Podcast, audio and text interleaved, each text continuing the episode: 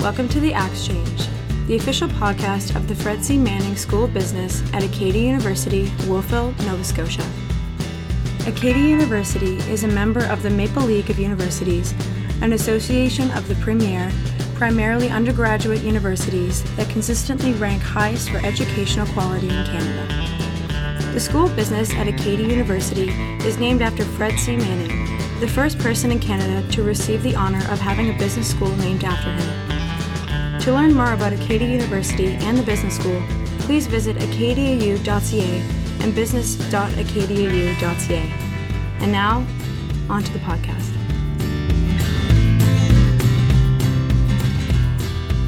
Hello, everybody, and welcome back to another installment of the Axe Change Business School podcast. I am Brendan McNeil, your host today, a finance student here at Acadia University in Wolfville, Nova Scotia, and my guests today are Leanne and David Harrison from uh, the Nova Scotia Securities Commission, and I'll let you guys carry on your introductions and your duties there. Uh, hello, Brandon. Uh, uh, my name is David Harrison. I'm the uh, Investor Education and Communications Officer at Nova Scotia Securities Commission, and uh, we'd like to thank you for inviting us to be on today. You're very welcome. Glad to have you here. Uh, my name is Leanne Bradshaw. I'm a senior investigator uh, with the Nova Scotia Securities Commission in the enforcement branch. So, guys, David and Leanne, um, before we get any further into everything, I want you to get you guys to explain to the viewers and the, the listeners, I should say, the extent of the Nova Scotia Securities Commission's duties and what roles you guys play and, and kind of what field you play in there. Okay. Um, well, the Nova Scotia Securities Commission is the securities regulator in the province of Nova Scotia. Uh, every province and territory across Canada has their own securities regulator, and in Nova Scotia, that's us. So we regulate all securities, uh, stocks, bonds, ETFs, etc., and uh, derivatives in uh, in the province, and that would include registrants, uh, issuers. So anything to do with securities, it basically comes through our office. Right.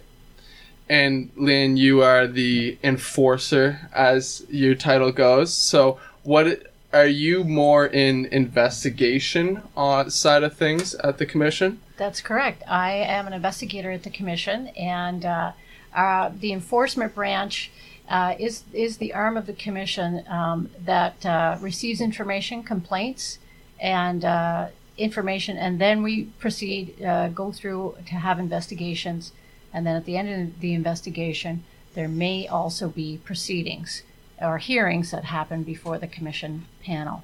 Okay. So to get some real world kind of uh, stories and evidence behind your guys' duties and what you're doing, I want to get you to uh, fill me in about the World of Tickets case that's currently. Um, is it is it underway or they're going to court shortly? Are they not? There'll be a hearing uh, Yeah. in our judicial uh, tribunal. Okay. I believe it's November 23rd and 24th. And so, what is World of Tickets and where did they go wrong? Well, World of Tickets is uh, a gentleman by the name of Vincenzo Vincenzo Petanicchio, and Mr. Petanicchio, essentially, in a nutshell, is alleged to be selling securities in Nova Scotia without having a license or without being registered with the commission. So without Okay. without being allowed to do so. And in in our world, that's what's called an illegal distribution of securities. Right. Um, and uh, those securities would not have been regulated by us. Yeah. So, if he's not regulated, how would he get his hands on these securities to sell, or is that a bit uh, more of a complicated question? It can be a bit of a complicated question uh, because the securities are not necessarily pieces of paper. Yeah. Uh, and so a security actually is any investment contract. Okay. So in this particular case, uh, he made uh, certain representations that he was going to to take people's money, and in return for that, he was he was going to offer them a large return, and that's what makes that a security. Right. Okay. So, it wasn't actually any equity stake in a company necessarily. Correct. Yeah. Okay. Um, and how did this come across your desk? What, is that private information, or was it a tip from somebody, or how did that come about?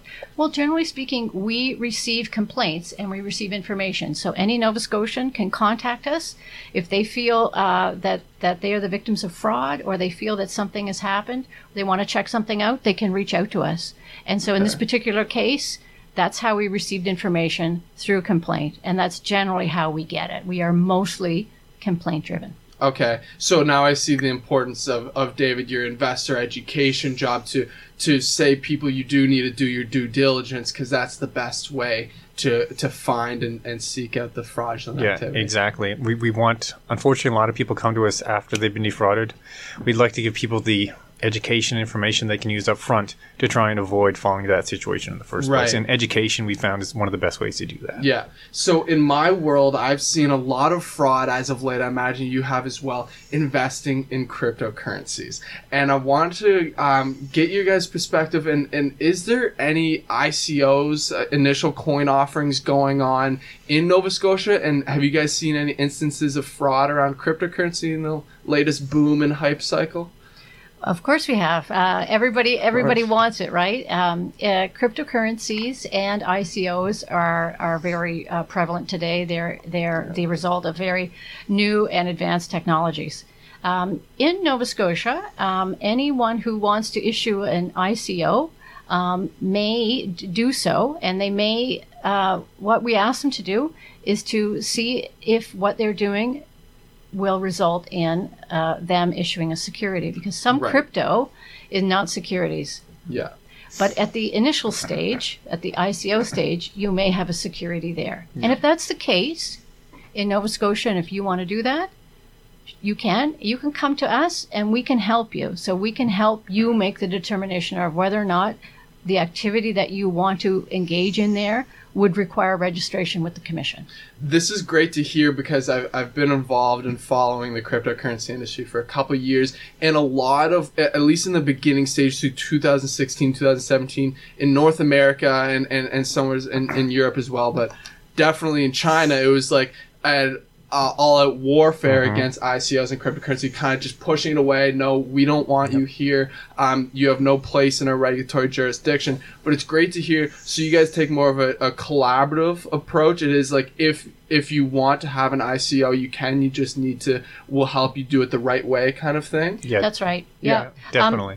in Canada, you know, all, all the uh, financial tech and all the fintech out there, there is uh, there are committees, and you can engage with any securities regulator in, in Canada, and they can they can help you uh, make that determination.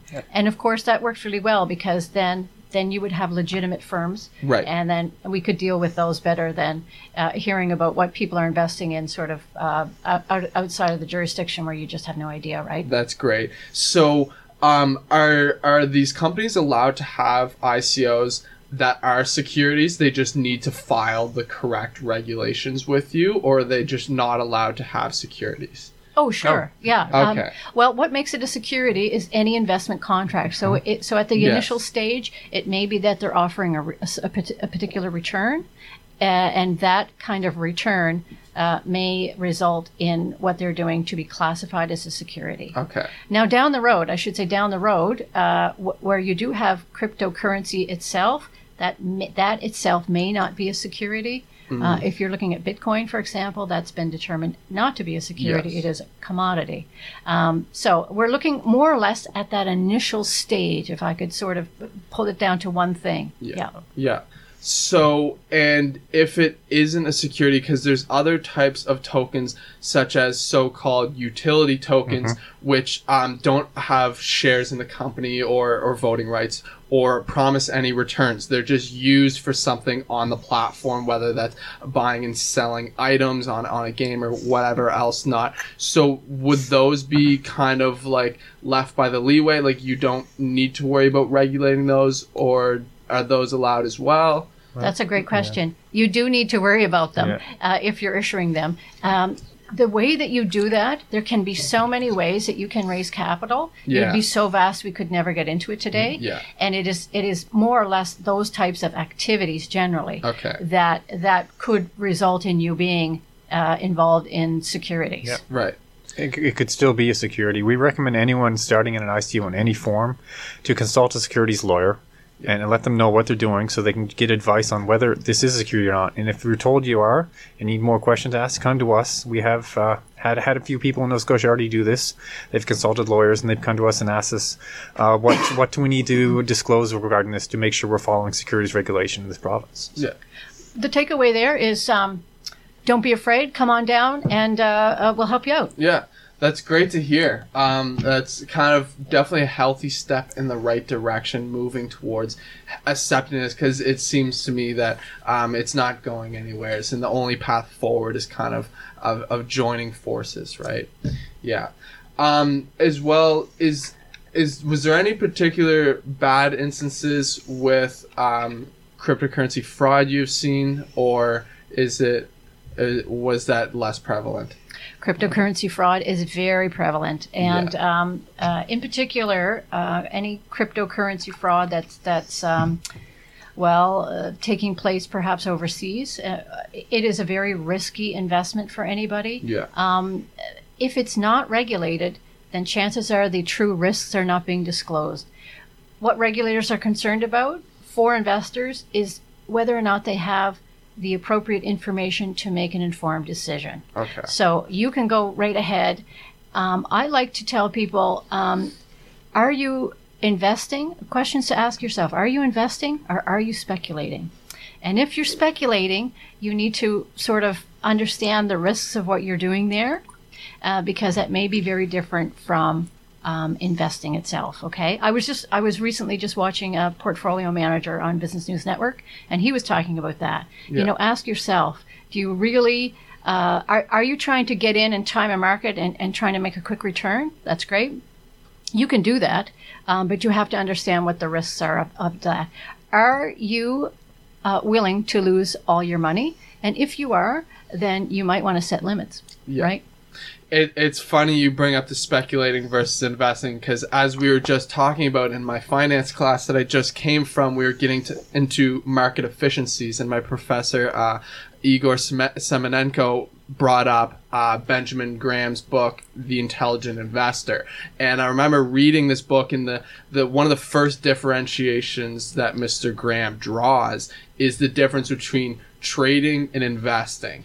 And so trading, he says, is inherently speculative. You're just trying to catch short term moves versus investing is something where you can actually attach a value to it, mostly from their revenues and their growth, um, and therefore hold it for a longer period of time. So I've seen that as well. A big problem with cryptocurrency is it's hard to calculate underlying value, right, for investing. So it's just interesting those points that not a lot of people are, are aware of that. They just try to catch mm-hmm. the euphoria and, and think it will go up uh, endlessly. And um, fraudsters and scam runners know that about people that they're thinking this is the next rich get quick rich thing. Right? Yeah. So they the scams don't really change. It's the way they use them to target people. And ICOs and, yeah. and crypto seems to be the one they're using these days. Yeah, they always feed off the same things. So, um, along the the trend of chasing euphoria and endless returns, I have to get into uh, marijuana stocks and pot stocks. So, uh, I suppose I'll carry over the same question. Has there been any fraudulent activity or, or scamming around that with people trying to feed off of the euphoria there recently? Well, I uh, in the Canadian markets, I, I'm not specifically aware of any. Um, okay, but recently, but recently there was a warning that was issued in the American markets, and the American regulators were saying this that it's it, of course it's different in the United States, right? In some states, cannabis is is uh, legal, um, yeah. And so they're, they, they are saying, you know, watch for fraudsters there. What cannabis uh, companies or any sort of new company, what they can be um, victims of, of are market manipulations, and in particular, what's called uh, a pump and dump scheme. So, yes. so what you have is you have companies touting or, or promoters touting the performance of a certain stock. This stock is going to go, it's going to go super high. Everybody jumps in. The stock rides up they're driving this, they jump out and the stock collapses, yeah. of course, because the stock is not, um, there's no earnings there. it's uh, it's sort of uh, at the at the, at the initial stage, so it's speculative. So um, the the United States regulators were, were making warnings about that, um, and in Canada. The Canadian regulators are uh, are looking for issues around disclosure, Mm-hmm. and the disclosure, in particular, the disclosure of risks. Okay. Um, so I'm glad you mentioned pump and dump schemes because that was a question I had around market manipulation. Have you seen any mana- market mani- manipulation or pump and dump schemes in the marijuana market around here at all, or was that only kind of that example in the states there? I haven't seen any. That that uh, that segment of the market is relatively new. Yeah. And so, um, you know, ask me that question in a year, and, and you don't, uh, maybe so, right? Right. Yeah. Um, and is there any set way you guys um, kind of become aware of pump and dump schemes? Because I mean, obviously, the obvious answer is you can look at a chart, and if there's massive spikes way up into the air and then returning right to where it came from, like multiple times a year, you probably have something there. Is that would you look for that and then try to investigate the sources of that? That could happen. The, the marketplace itself has what's called, uh, there, there's certainly, there's surveillance in the marketplace all the time. Yeah. And there's also um, what's called circuit breakers that are in the marketplace as well. So if, if a stock all of a sudden is making a very sudden and dramatic drop or shift, a circuit breaker can trigger and the stock can be halted. Okay. Uh, and that will give the marketplace uh, a cooling off period. Those cooling off periods tend to be very short, an hour to a half a day to a day. And what I want to say about that is ultimately the stock will fall where it's going to stock, uh, uh, where it's going to end. Uh, Where it's going to fall and it's going to land where it's supposed to land. The regulator is not there to prop up a stock. yeah. The regulator just wants to make sure that everybody has the information that they need to, which is they want to make it fair and efficient. Okay. Um, and is there specific percentage points that's set up? Because I know exchanges in the states have a, like seven percent drop and then a thirteen percent drop, and each one has a different times uh, suspension attached to it. That's exactly correct. And uh, the exact ones I'm not sure, but it's usually in, in, in percentages of about 10, 10, 20, 30. Yeah. And It's, it's a certain amount of time. Yeah. And have we seen any of those recently? I don't follow the markets that actively, but would that? I imagine that would be quite rare for those measures to have to be taken. Uh, yes, it can happen. I haven't seen one recently, but it, it certainly has happened. Uh, It's a system that, that has come out of the United States, and um, yeah, it's used and it, it, Yeah. it, it works where it needs to. Yeah. It's always good to have those fail safes because in in the cryptocurrency market without those fail safes, you know, it can it can be quite wild being like a bullwhip running around.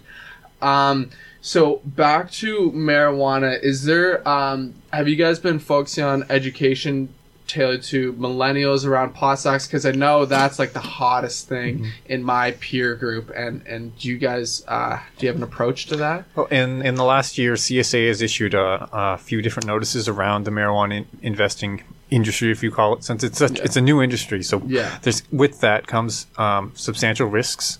So uh, about a year ago, CSA did issue a notice about informing people at the risk of marijuana investing.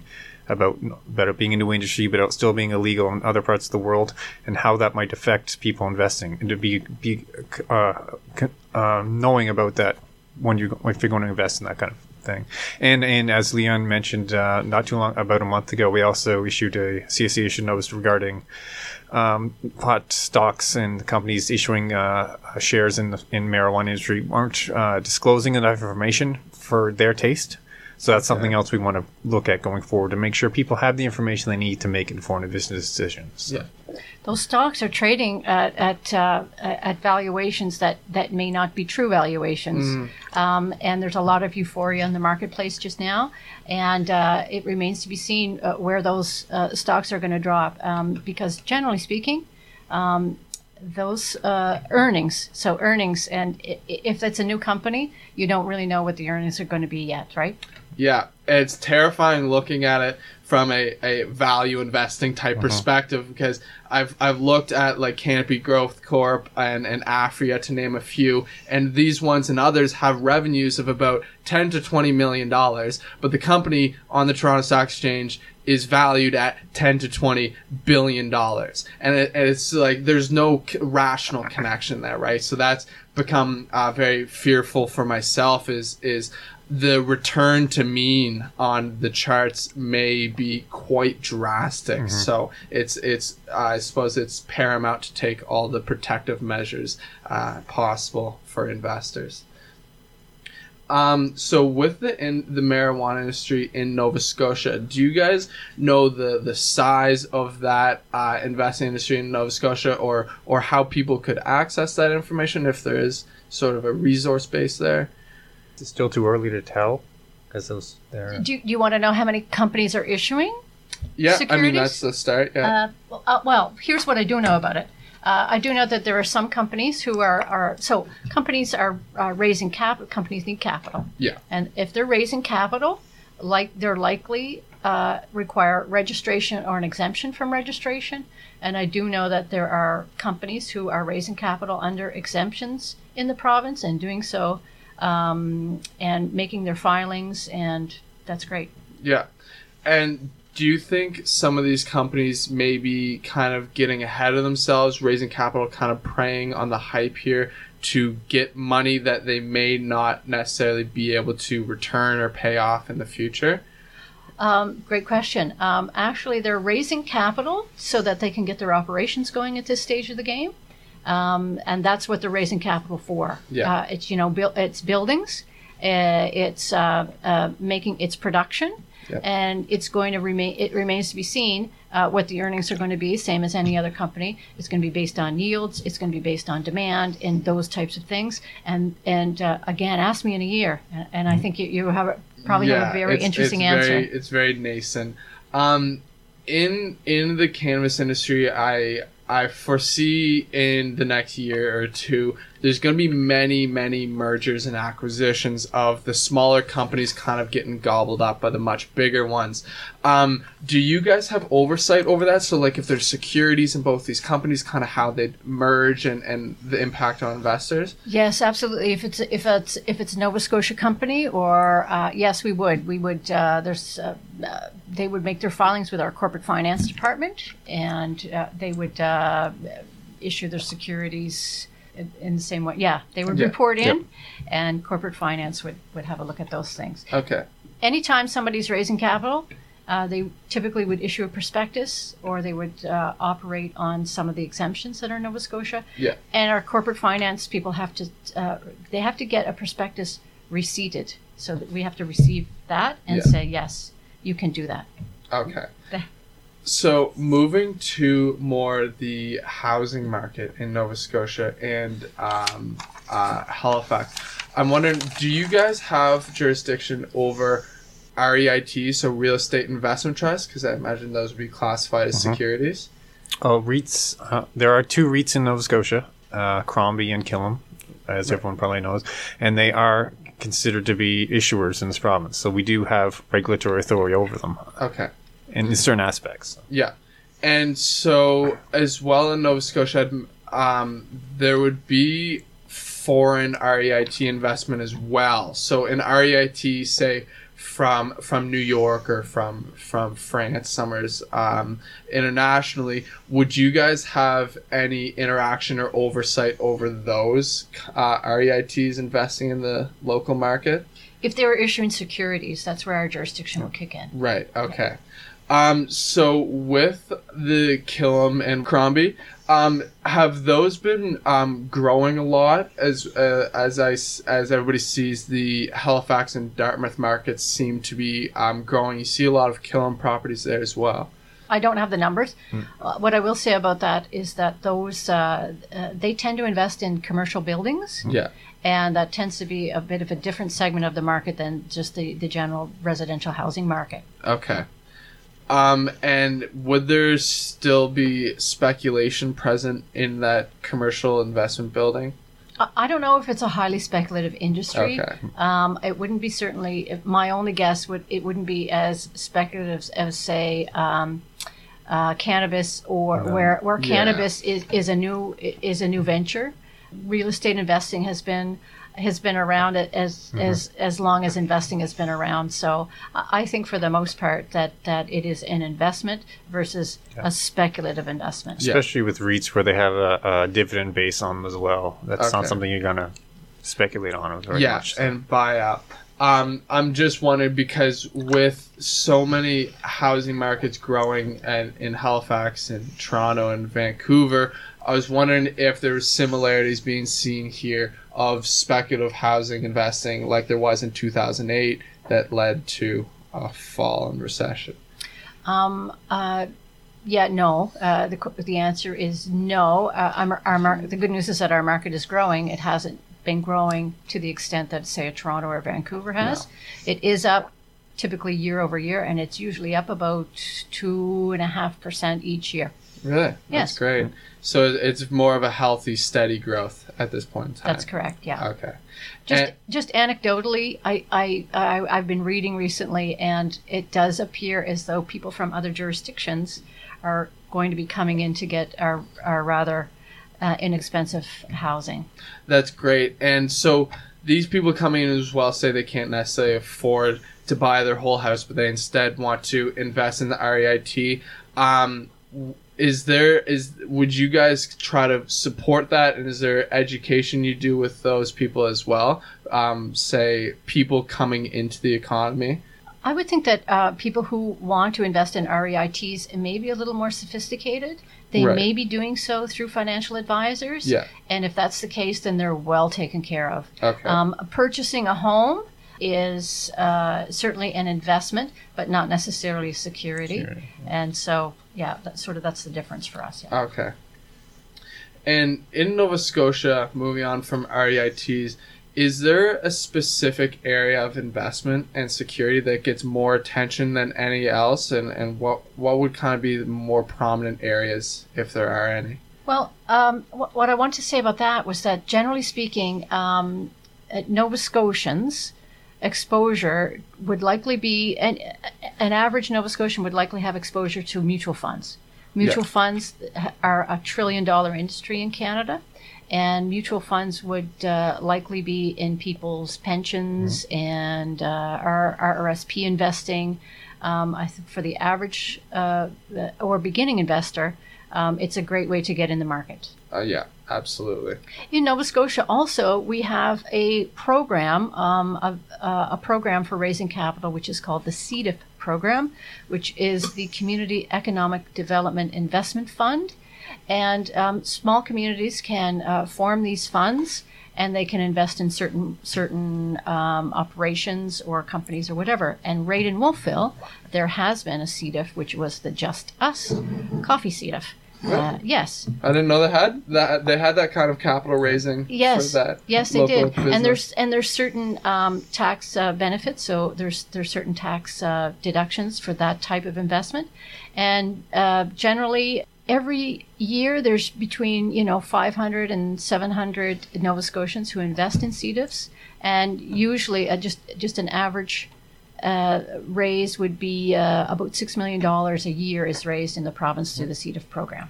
That sounds great and very, very beneficial to the communities, especially here in Wolfville through Just Us. So I must ask, what would be the kind of demographic that would have access to this? And, and could I go to a financial advisor and any financial advisor be able to sell this to me? Or do I need to be accredited? No, it's No. any Nova Scotian can get in, and the great. CEDIFs can sell it directly. You don't even have to sell it through a financial Okay. advisor channel, so you can participate in the CEDIF yourself. Uh, you would sign certain sort of risk disclosure documents, and and then they would take your subscription and they would issue your your securities, and then you would get a, usually a tax uh, deduction, which you would then file when you do your taxes at the end of the Okay. year. And how does kind of the investment side of it work? Is there dividend payouts or is that just kind of, is it an equity stake in the company or businesses that invests in? It depends. It depends on, on what the what they're investing in. Um, a lot of the wind fields have gone that way. Okay. Um, well, generally, it is generally the hope that there will be dividends at the end of that. Yeah. In some cases there are, in some cases they're not. Yeah.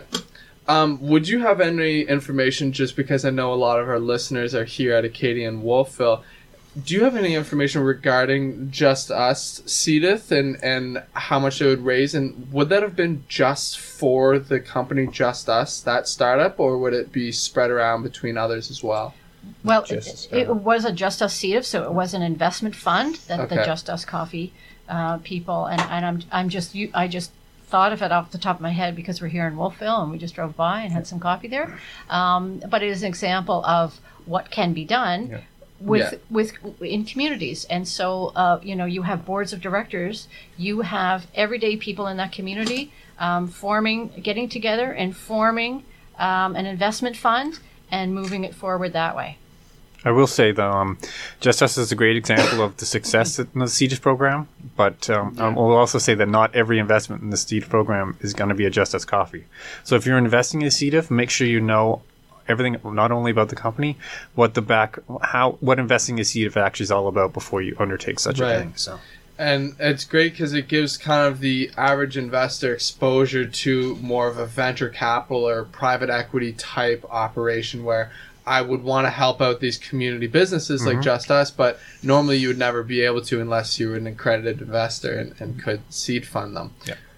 Um, so you mentioned wind farms as well. Is there um, a prevalence of investing in those? Because I mean, driving here to Wolfville along the highway, you can see a, a few dozen of them along the ridge, and and hopefully more more to come as well. Is there um, an increase in that area of investment, say in renewable energy and wind farms? Uh, there can be, yeah, certainly. There's been a number of wind, uh, wind farms and wind ventures, wind funds, Yeah, um, have raised capital through the CEDIF program as well. that's great. You're listening to The Axe Change, the official podcast of the Fred C. Manning School of Business Administration, Acadia University, Wolfville, Nova Scotia. Podcast host Brendan McNeil interviews David Harrison, Manager, Investor Education and Communication Officer at Nova Scotia Securities Commission, and Leanne Bradshaw, Senior Investigator with Nova Scotia Securities Commission Enforcement Branch. So I have to ask, um, for millennials specifically, is there uh, advice you would give towards millennial investors or directions you would point them? I understand you can't give uh, investing advice because that's um, not your job, more education. But what do you typically tell millennial investors, and, and what do they need to hear? I think that investors, uh, any investor, uh, needs to needs to understand the risks of what it is they they want to undertake. Yeah. And when I'm looking at and dealing with people who have been victims of fraud, um, if there's sort of a checklist of basics, they haven't checked off that list, which is did you know what you were investing in? Uh, did you open your statements? Uh, were you willing or able to lose a certain amount of money? Uh, did you uh, check it out? Did you make sure that your financial advisor is registered? Did you make sure that the companies uh, that that person is recommending registered as well? So Yeah. it's just those are just really some of the basics, and and people become. Uh, complacent, I think, ultimately. Uh, even um, astute investors, people who have been investing for a long period of time, chance sometimes you know they're not opening their mail. It's just that simple. They're Yep. really not protecting themselves. We can only do the regulator can only do so much. At the end of the day uh, you have to be informed. Yeah, an investor really the first line of defense for an investor is themselves to be knowledgeable about what they're investing in, uh, who they're trusting their money to. Uh, the old adage, "It's if it sounds too good to be true, it probably is." Is probably if you remember that, and if, you're, you're, if someone breaks an investment opportunity to you that does sound like that, think it over twice before you do anything. Yeah, I see that a lot as well in the investment world and, and cryptocurrency. If it's too good to be true, many times, uh, nine times out of ten, it will be. Mm-hmm. Yeah. and people can't get their money out and i think that's a big question to ask yourself can i get this money back can i get this investment out and if i can how fast can i turn it back into cash Right. Oh. Yeah, all about personal protection. Um, as well, the Securities Commission's broken up in Canada by province, whereas in the U.S. and other places, it's the federal uh, Securities and Exchange Commission regulator. Um, is there particular advantages for Canada's model of regulation, and do you get? But is there also hiccups that you guys see in inconsistencies where a federal regulator may work better? Great question. Um, so, uh, what you're referring to is the Securities and Exchange Commission in the United States, and uh, that is a national. Uh, it, it, it administers federal laws, and any companies they do a lot of the, what's called the filings. So many companies, if you're issuing securities, will have to have continuous disclosure filings. They have to file financial statements and Okay. disclosures during the year. Many people don't know that in the United States there are also state regulators. It is a system of two uh, regulators. So you get a state regulator and you get the national regulator as well. And those state regulators will can work with sort of uh, investment uh, advisors, portfolio managers who have uh, smaller amounts of capital. Okay. Okay. Um, when you have a smaller jurisdiction, if you have a state regulator, they may be able to get to things much more quickly than uh, a national body. Um, it's neither sort of good nor bad. It, it, it, it that's the system. Yeah. In Canada, it's a very similar system, which is the provinces all have regulators uh, and the territories, and those regulators also work in a cooperative way. So uh, there's there's no gaps. In Nova Scotia, you would make your filings uh, with the Nova Scotia Securities Commission. You you wouldn't have to do it twice. We do have two national bodies as well. They are called self-regulating organizations. The first one is called the Mutual Fund Dealers Association, often known as the MFDA, and the second one is called uh, their acronym is IIROC, which is Investment Industry Regulatory Authority of Canada, and they regu- regulate the investment dealers, the stockbrokers, and the trading arm. Okay, so they do all this market surveillance as well. So there is a patchwork system and a whole system, and and the regulators. Um, share information in a in a cooperative way, and in the Nova Scotia Securities Commission, for example, would also uh, work with our colleagues in any state or with the SEC. Okay. Yeah. David, do you have anything to add about that? About your side of education?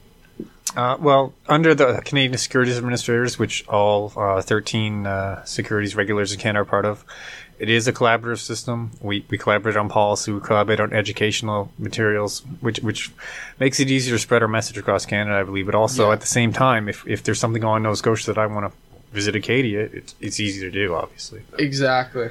The, um, uh, the, the all the uh, reg- the North American regulators uh, can work cooperatively in a system which is commonly referred to as NASA, which is NASAA. That is the North American Securities Administrators Association. Okay, I see how they had to add the Yeah. association at the end to avoid any confusion there with space Yes. and rockets. Correct. Yeah. Um, so David, that's great that um, we could have this opportunity right with the interprovincial uh, securities regulators, where it's easy for you guys to come to Acadia and, and to educate. Um, is there any other resources or mediums of education you guys use? I know you have a, a blog. Um, how else do you reach out to your investors? Um, we do we do have a well our website nssc.novascotia.ca. We have uh, an education section on that site, which includes a blog that we update at least once a week. We do a question of the week segment where we try and answer a question about investing, whether it be a very basic question about something like what is mutual funds, or a more in-depth question about uh, is are are ICOs a security and what does that mean? Yeah. We try and answer, uh, try and hit as whether it be the novice investor or the someone more more knowledgeable. We try and answer as many questions as we can to, to educate investors to make informed decisions. But we also we have a Twitter account which we use to not only share our media releases, our investor alerts. We also share a lot of educational materials on there too. So if anyone looking for more information, either whether it be on the Securities Commission or investor education, we advise them to uh, check out our website, uh, follow our blog, follow our RS, RSS feed, and uh, follow us on Twitter because we'd like to hear from you as well. So Yeah. And before we wrap it up, is there any last points you guys would like to go over or to share to many of the university students that will be listening to this podcast that will be pursuing investment careers or personal investment, hopefully in, within the next few years, if not months? Uh, as, we said, as I said before, if it sounds too good to be true, it probably is. Remember, all investments have risks. If anyone offers you a high return investment with no risk involved, uh, is probably fraudulent or a, a scam. So Yeah. always, always think twice before investing. Never go into it lightly. Never going to do it uh, without taking. Yeah. Engagement and uh, and the ability to understand the information that's out there, I, I think it's just it's just two basics. You just really need to get in there and figure out what it is you're going to do. Also, if you use if you use a financial advisor, that's great too. Um, just make sure and follow up. Um, make sure that the transactions are being done, Yeah. and open your mail and check every now and again. Yeah, and it's always best to go through a regulated advisor than giving straight cash to people in the street because you know it's always using your best judgment as well, course. So I want to thank you guys for coming in, not only to present to uh, our investment analysis class earlier today, but also taking your time to come into the podcast and, and share your insights in the industry that people may not often see and may just brush off as unimportant and not see the risks and the fraud that there is. So thank you, David and Leanne from Nova Scotia Securities Commission for sharing this. Thanks so Oh, much for thank having you as well. Yeah, Yes. Take care. great.